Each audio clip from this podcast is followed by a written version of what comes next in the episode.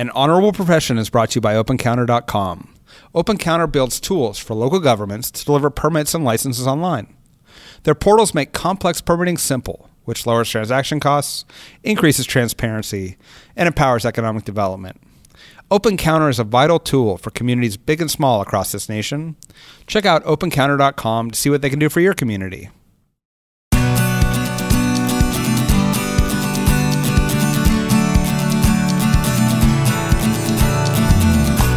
Welcome to An Honorable Profession, a podcast giving America hope since 2018.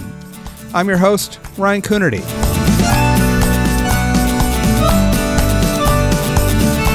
An Honorable Profession is a New Deal Leaders podcast. The New Deal is an organization that supports some of the most thoughtful and innovative voices in American politics. I've been a member of New Deal for years, both when I was mayor of Santa Cruz and now as a member of the Santa Cruz County Board of Supervisors. Check out some of our past episodes with guests like Montgomery Mayor Steven Reed, Georgia Senator Elena Parent, and Adrian Fontes, the Registrar of Voters in Maricopa County. Each has a unique and powerful perspective on the state of our democracy. It's something you won't hear anywhere else. You can find us at newdealleaders.org or wherever podcasts are found. And if you like what you hear, please tell your friends. We're trying to bring sanity to politics in an insane era. We need all the help we can get.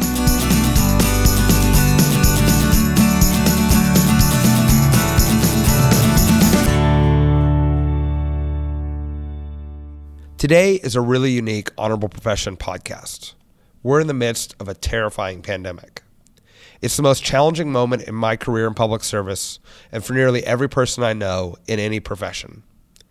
Not only is the coronavirus requiring difficult policy decisions, it's testing all of us emotionally and spiritually. That's why I decided to talk to a leader who's one of the most inspiring people I know Washington State Lieutenant Governor and New Deal leader Cyrus Habib. He's a Rhodes Scholar and a Yale Law School graduate who has quickly moved from the state legislature to the state senate to statewide elective office. He's the only Iranian American elected to statewide office in the United States. He's also a three time cancer survivor and he's blind. He just announced last week that he will not run for reelection because he's been called to become a Jesuit priest. He's only 38 years old. In this moment of crisis, I felt like I needed Cyrus's experience and wisdom. I was not disappointed by our conversation. I hope you and your family stay safe and healthy in this time of crisis. Washington Lieutenant Governor Cyrus Habib, welcome to an honorable profession. Thanks so much, Ryan. Great to be here with you. So, for all our listeners at home, today is Thursday, March 26th. Uh, things change very rapidly. But uh, I first wanted to start with Cyrus's take Washington State is obviously one of the hardest hit uh, areas of the country for uh, the coronavirus. I want to get your sense as to where, how your state's doing, um, and are there lessons learned for those of us who are a little bit farther back on the curve for uh, how to protect uh, our communities? As you mentioned, uh, we were the first state to report a case um, in uh, in the United States, and um, that's not uh, we we we we often um, like to brag about being first. Obviously, this is not a, a um, this is not that was not a happy distinction, um, and because of a uh, particular skilled nursing facility in um, Kirkland, my hometown, um, there were uh, unfortunately bef- before um, we really knew or before they really knew kind of um, what had hit them, uh, there were uh, just a large number of infected individuals who uh, were were extremely vulnerable and, unfortunately um, uh, caused uh, a, a, large number of deaths in that one facility. You know, we are an, a, a, an international hub uh, and a gateway to Asia, and um, and so uh, in some ways, you know, like your home state. Um, it's not, uh, or in New York, for example, it's not surprising that we would have, um, you know, been been an early state to uh, to experience uh, these cases, and I really am proud of how Governor Inslee uh, has led us and continues to lead us through this really challenging time. Um, he's shown. Uh, and and just so your listeners know, we don't run on a ticket, so I'm not paid to say these nice things about him. Um, you know, but he's he's really showed tremendous uh, leadership and resolve, and uh, I think importantly um, has been, as as other governors have, um, has been um, accessible uh, to the media and um, and and made uh, experts in in uh, in the administration accessible and others uh, to help explain what's what's going on. Uh, I also am really proud of the legislature, um, and uh, I serve as president of the Senate.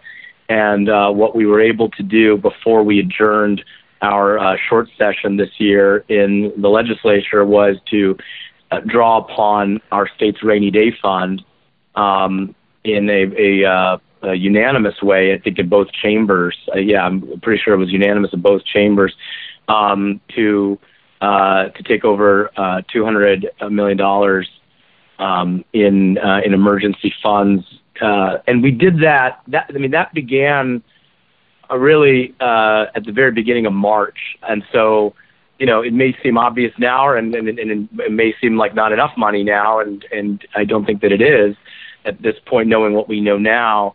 But um, it was really important that in the midst of everything else that was going on in the legislative session, um, the governor led us to to make that uh, emergency uh, appropriation so that when when legislators left that at least that extra money was there, accessible to the Department of Health, to the University of Washington, and others uh, who need it.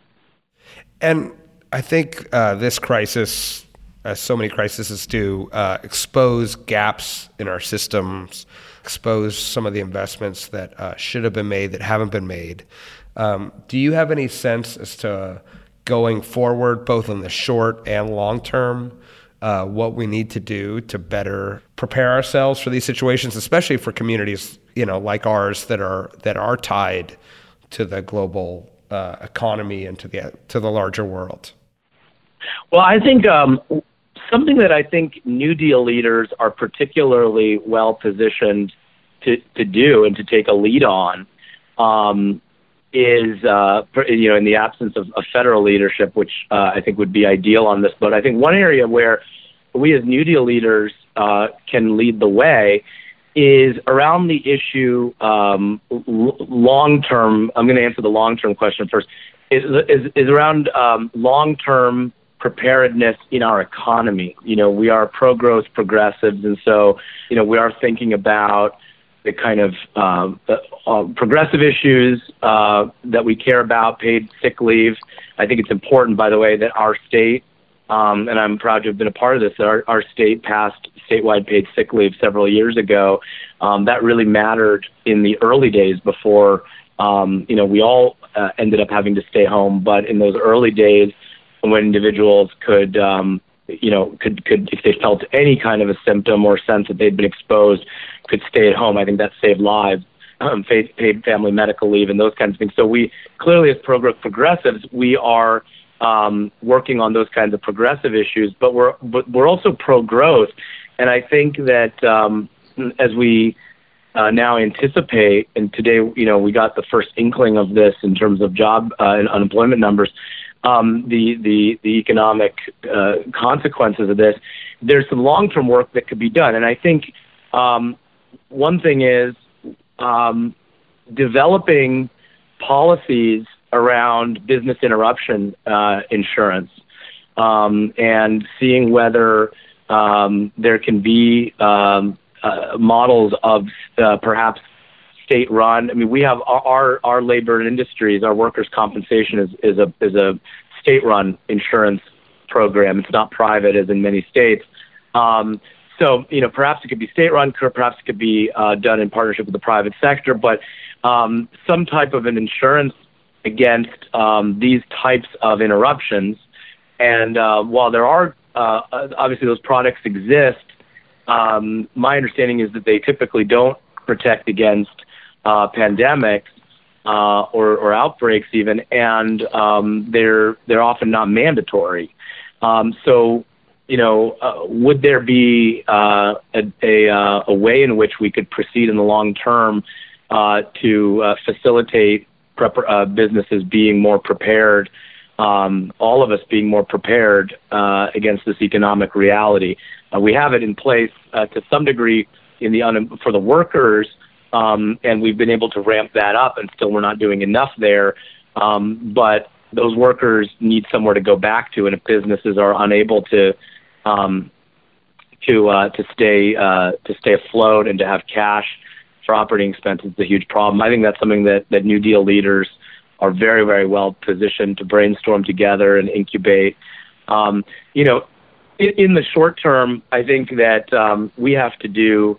Uh, what uh, I, I told Governor Inslee this. You know, we're having a conversation about this, and and um, he asked my opinion about you know how he proceeded, and I said, you know, you are um, the climate change governor. You're now known uh, since your presidential campaign. You're known by the country as a leader on that, and, and your point of departure, your north star, has been follow the science. Don't manufacture the science. Follow the science. And I think that that's in the short term what I would urge uh, all of us as elected officials to do is um, follow what the science is telling us, follow what the, follow what the medical experts are telling us.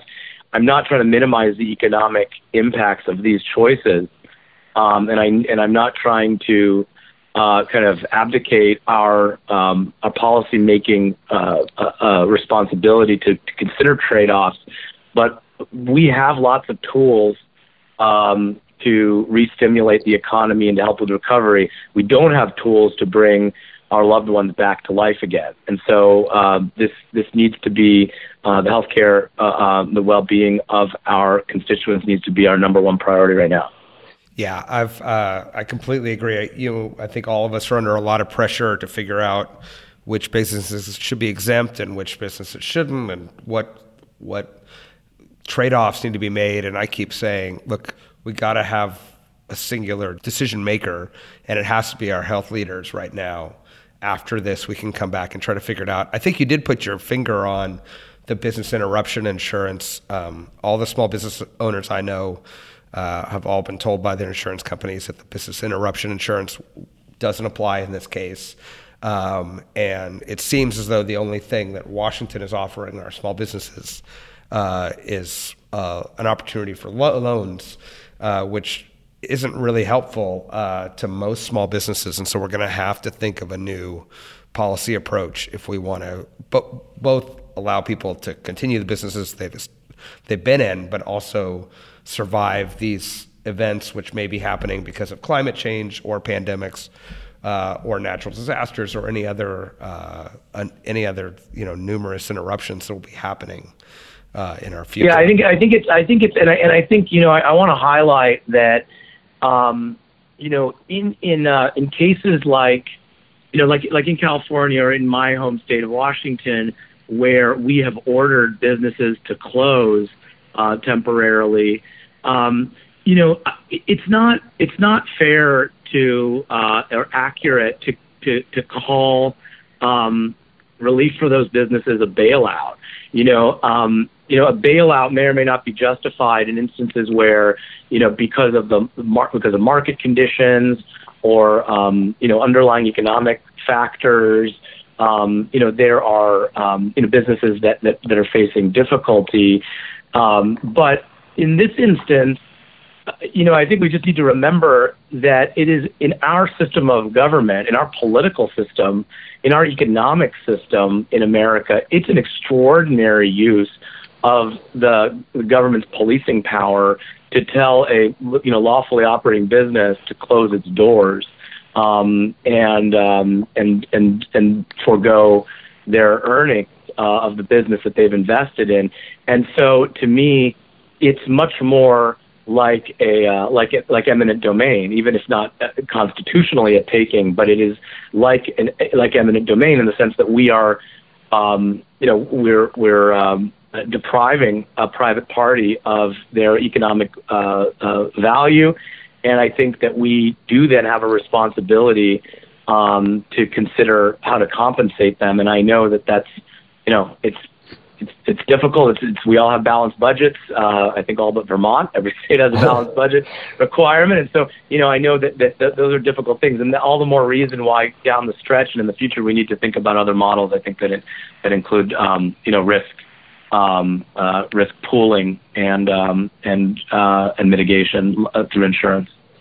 that makes a lot of sense, and hopefully the New Deal will be at the forefront of those discussions because I think you're right. It's the right group of people uh, to figure out those models across, you know, statewide elected officials like yourself or local electeds, uh, and people who can sort of see see the system from all sides um, and try to figure it out. I want to shift gears a little bit into sort of how you found yourself uh, thinking about risk pool models uh, and running statewide uh, systems. I want to talk a little bit about your path into public service and sort of what drew you to it and what's kept you in it through good times and in these challenging times we're in right now. Yeah. Um, well, you know, what our listeners may or may not know is that. Um, you know, my parents were immigrants from Iran. Um, they came to this country in search of economic and educational opportunities and and political and religious freedom, um, like like uh, like nearly all of us. Um, and uh, I was born in Maryland and and diagnosed with a rare childhood eye cancer that took the eyesight in my left eye as a newborn, and then came back again, took the eyesight in my right eye when I was eight years old, leaving me completely blind. Um, and I often joke that uh, because that happened in 1989, that's when I was eight years old. Uh, all eight years that I could see took place in the 1980s.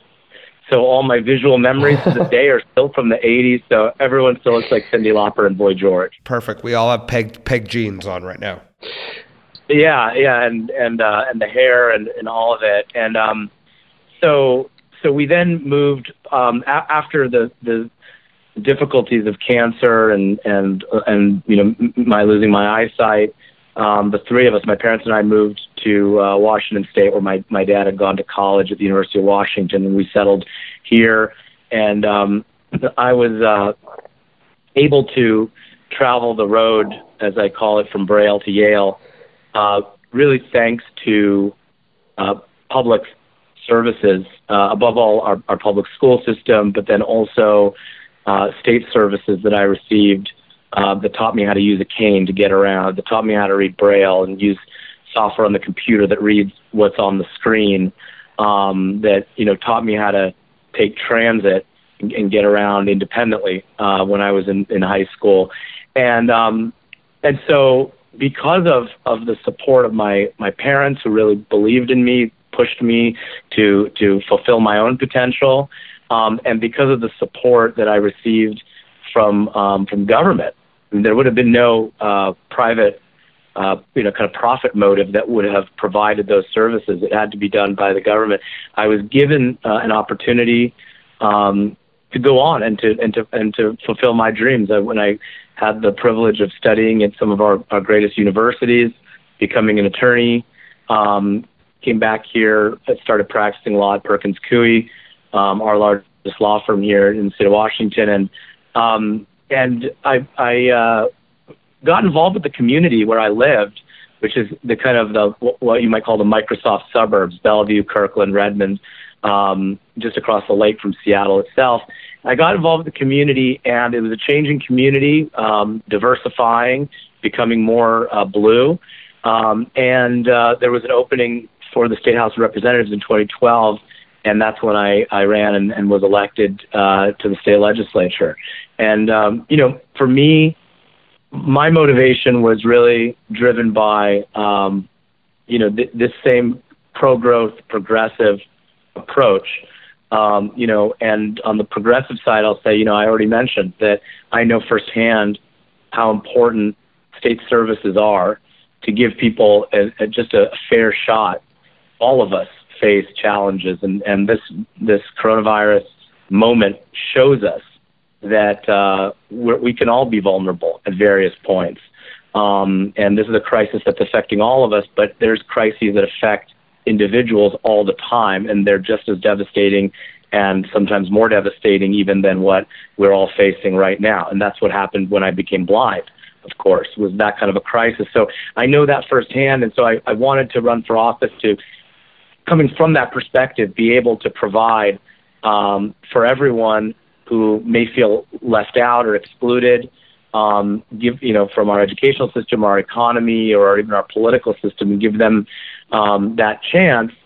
Um, and then uh, on the on the more pro growth side of things, as a as an attorney who had been working with small businesses, um, helping them raise capital, tech companies, and so on, I, I felt that there was a lot more um, that state the state could do to help uh, promote economic development. So those are the reasons that I, I ran for the legislature, um, was elected, was selected as a New Deal leader the following year, um, uh, ran for the state senate in 2014, and then lieutenant governor in 2016. And I've heard you speak eloquently about uh, sort of being an outsider as a child, uh, being an Iranian American uh, who's blind. And do you think that perspective has informed your policy making uh, or the way you view the American political system? I think it's, um, you know, I, I think it's all. I mean, just like for you, just like for our our fellow New Deal leaders, I think we're all informed by our personal experiences, and it's the totality of those experiences. So certainly, um, you know, being blind, being uh, Iranian American, uh, those things have attuned me uh, to, to certain uh, experiences and, and the, experience, the experience of being excluded and and um, and so on. But the reason I, I also mentioned my experience as an attorney is I think that also matters. Um, you know, our professional experiences also help inform how uh, we how we campaign and how we govern. And you know, um, I often talk about it in, in this way and say, you know, we as Democrats often like to throw the term privilege around and we use it, I think, um, in in in uh, uh, overly simplistic kind of binary way. Either you're privileged or you're not. Um, the fact of the matter is that uh, all of us, in some way, are experiencing uh, and have experienced privilege, and in other ways, um, we've experienced struggle.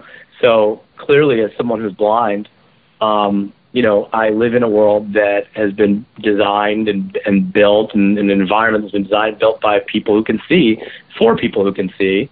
Um, and clearly, as an Iranian American uh, who has lived his entire life, um, you know, during this era where there, those two countries are uh, are are, uh, are nemesis of one another, um, you know, th- clearly th- that identity has been toxic in this country and, and over the, this uh, this period of time.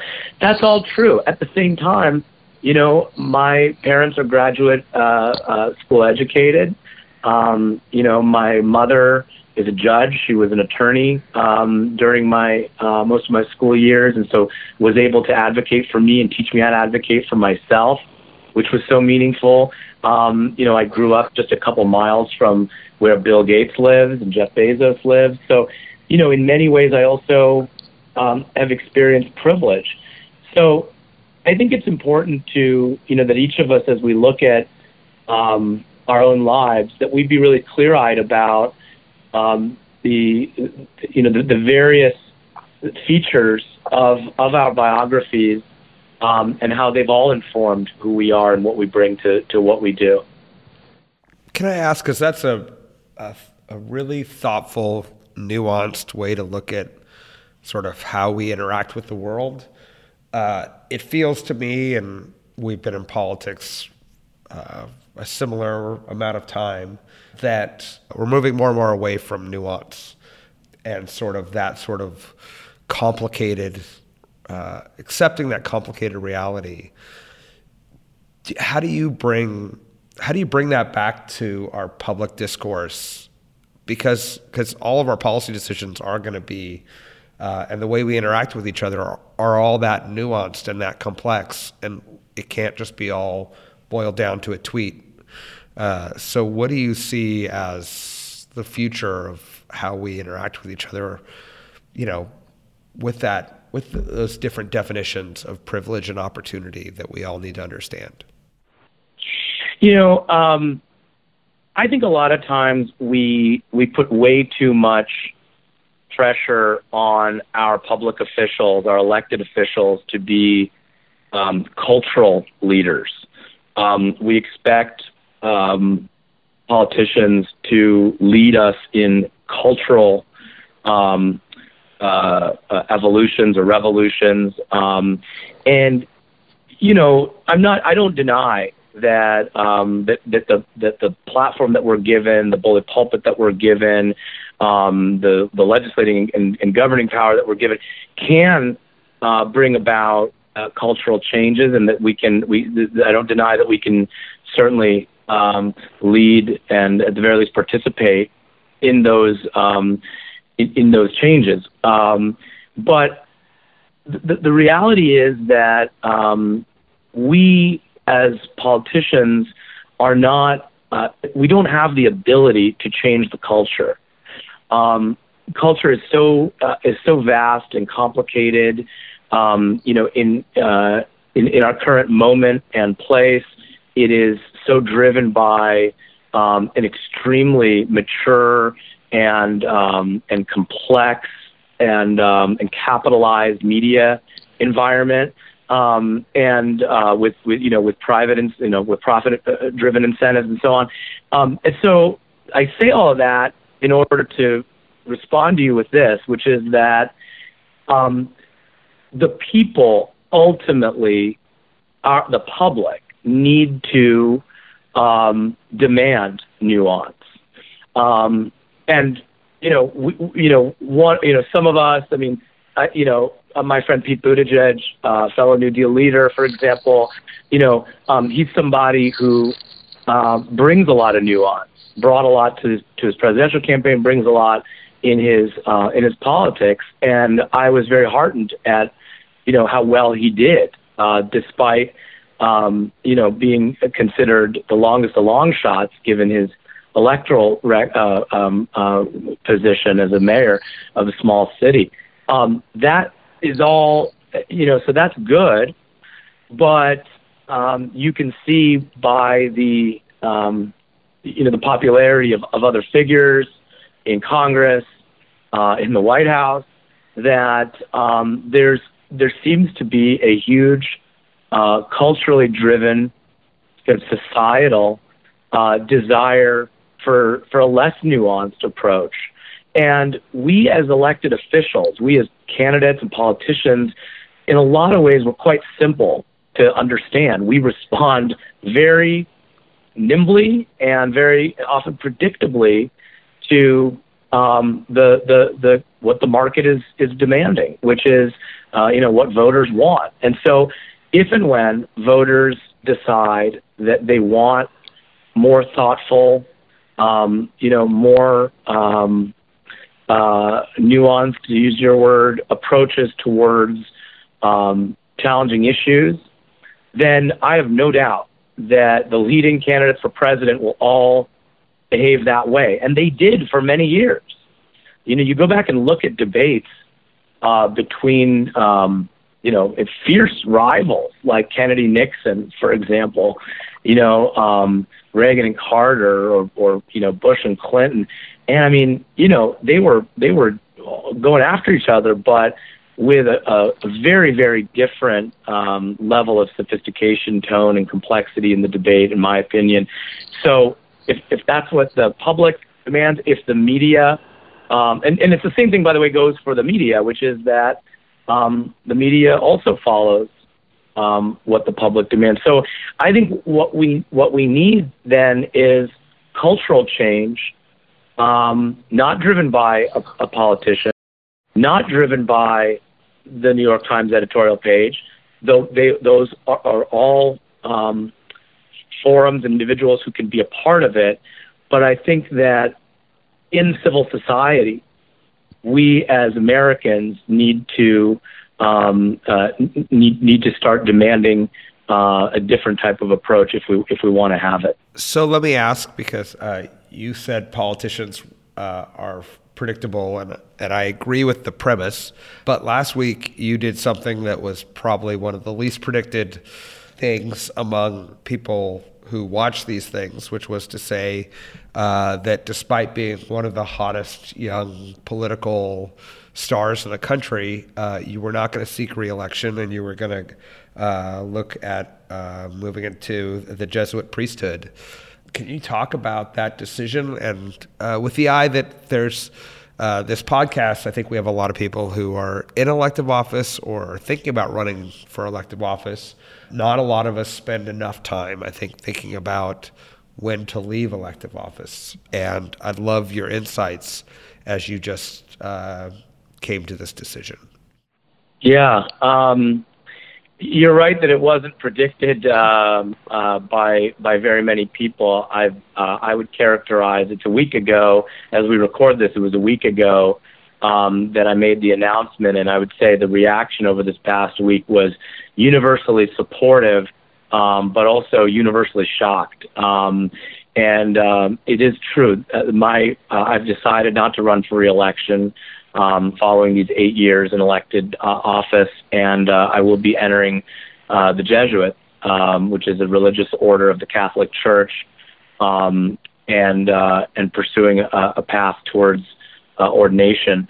Um, and you know, it, it ties in. Uh, I mean, there's there's many reasons. I, I could I could put it to you this way that that um, answering the question why why uh, have you um, why are you uh, following this calling would be like asking somebody, why did you decide that married life was for you, or why did you decide that having children was for you?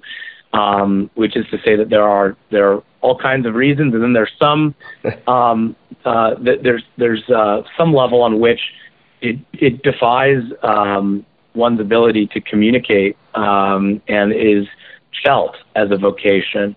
But you know, for for me, it, it ties into what we were just talking about, which is that um, I feel strongly that what we need uh, in our country and, and in our world right now is um, a a type of healing. You know, I think that we are, and and you know, young people, and I I guess I'd still call myself young. Um, uh, I'm going back to school anyway. I'm, yeah, I'm, I'm counting you as young. But but you know, people younger than you uh, and I are, um, you know, uh, pe- you know, kids in high school right now, people in college right now, you know, they are um, in so many ways. I mean, what's what's uplifting is how, um, you know, how uh, motivated by uh, social change that they are. At the same time, there are just unprecedented um, degrees of anxiety and um, depression and, um, and and a sense of isolation. Um, and uh, and, and we see that in, in older people as well. Um, I think that it's um, in, you know uh, it, it is perhaps downstream from economic and political decisions that were made, but it's it's upstream from a lot of the um, you know uh, social ills that we see, like opioid abuse, um, that that epidemic, and other and others. So suicide rates, et cetera. So um, so we're uh, as a country and as a world, um, even uh, before this coronavirus and what may come um, afterwards, we already were um, feeling such a degree of, I think, uh, social disruption um, that I think uh, relates to, to that question of nuance because people, you know, when you're in a state of uh, peril uh, and uh, anxiety, then your appetite for nuance is is probably decreased. So I feel a, a strong calling to continue a life of public service, but rather than um, than, than than perform that service in elected office, which has been tremendously rewarding and for which I'm eternally grateful to the people of, of my state. Uh, I want to perform that service in a very special way that someone can um, when they dedicate themselves um, to the spiritual life, dedicate themselves, in my tradition, to serving God and finding God in others, particularly those living on the margins, particularly the vulnerable, the poor, the weak, the sick, the prisoner, the immigrant. So um, you know that's that that's my spiritual tradition. It's my religious tradition, and um, so for me, uh, it, it it's a it's a powerful feeling that I could accompany people um, in that special way. I'll, g- I'll give you just an, an example that you know, even as we speak, uh, of course, we're all as policymakers doing what we can to fight um, this pandemic.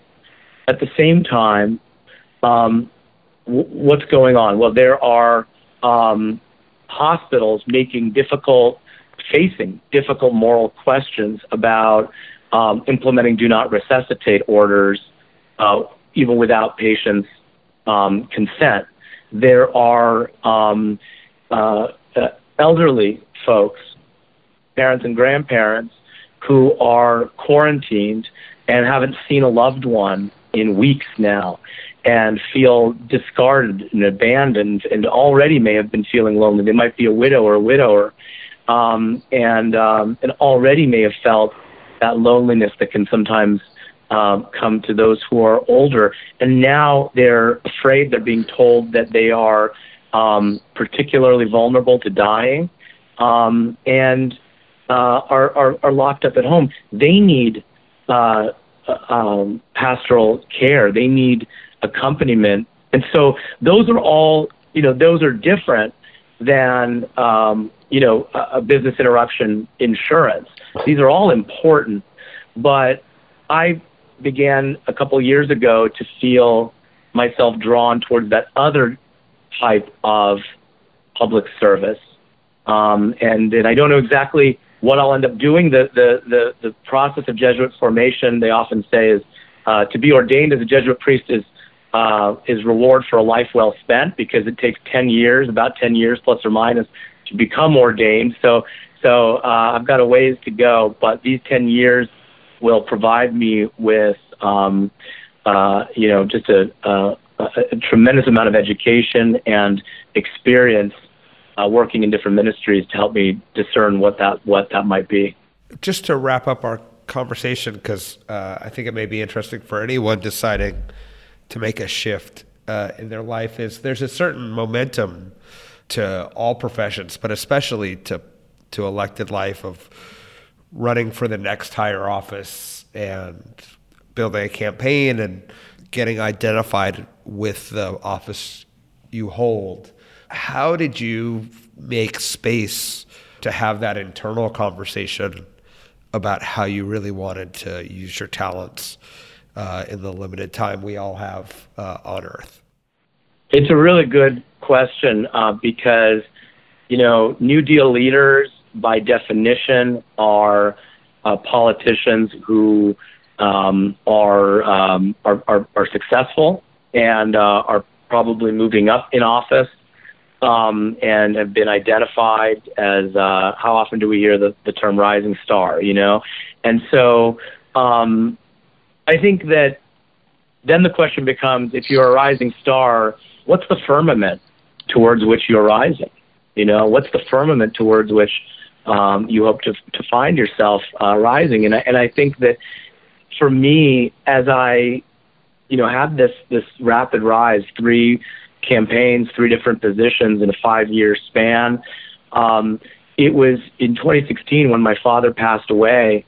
Um, after fighting cancer for a few years, and uh, I faced my own healthcare scare, um, and and then also along with the rest of us began to experience the tremendous toxicity and the shift in uh, away from nuance that, that you and I were just talking about in our politics. That all of those kind of came together in 2017 and and in 20, early 2018 um, to to to kind of bring me to this moment of, of desolation, uh, which is the Ignatian, the Jesuit term. You know, kind of the, this the sense that you know what I was doing, as rewarding as it is um, in so many ways, was not um, leading me towards um, um, true joy and true fulfillment. That my kind of appetite for thinking about the next thing um, was symptomatic of a kind of restlessness and an unsettledness. And and I think that those those challenges that I confronted at that moment in my life um, caused me to take a moment to pause. And that, to your question, can be really hard because when you're when you're moving up and you're rising, you know, does a rising star pause? I don't know. Um, it can be hard because um, you know there's this idea that you gotta you know strike while the iron's hot. And um, and so I finally then had that moment kind of forced upon me to pause and to contemplate. And um, and I realized that I, I didn't think that this was going to bring me joy. And at the same time, I had the opportunity um, because, to observe uh, men and women who had chosen to walk a life of sacrifice and of service, uh, particularly in, in the spiritual tradition, including having the chance to meet the Dalai Lama twice and converse with him.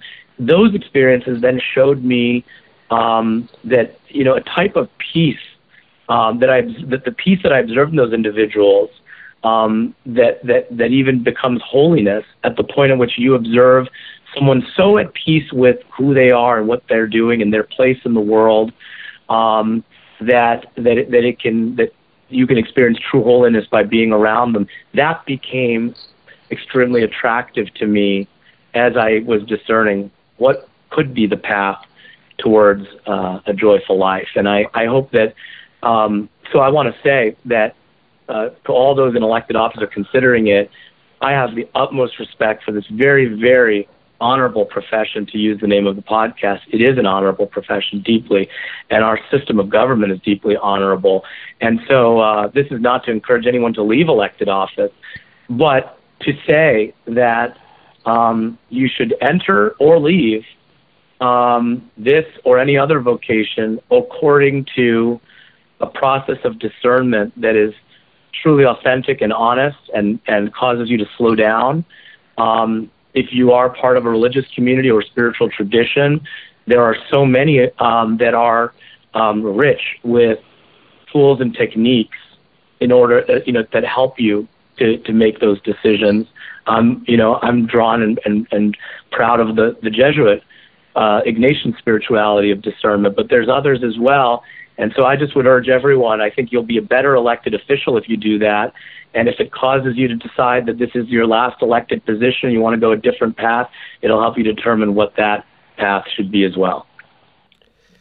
Thank you for that um, extraordinary answer to a question that I think uh, no matter what office or what profession you have, uh, people people struggle with finding that peace and finding that sense of purpose. And I think think you outlined a good way to stop and find time uh, and a space for that in, in your life. Um, Cyrus Habib, thank you so much for joining us on an honorable profession. It's always a pleasure to talk to you, um, and I think especially important in this time of not only uh, pandemic and a public health crisis, but uh, you know many of us are going through uh, emotional and spiritual crises that you that you spoke of, um, and I think it's important that we that we uh, recognize all those components and uh, and you you do it so well and so articulately. I really appreciate it. Thank you so much, Ryan. Please stay safe, stay healthy, and and the same to all of our listeners. You too. You too. Thank you so much. Thank you. Thanks for listening to An Honorable Profession. Please subscribe to hear more amazing leaders and keep asking your elected officials to be honorable. Boots Row Group produces podcast. I'm Ryan Coonerty, and because we keep things honorable, no tax dollars were used in the making of this podcast.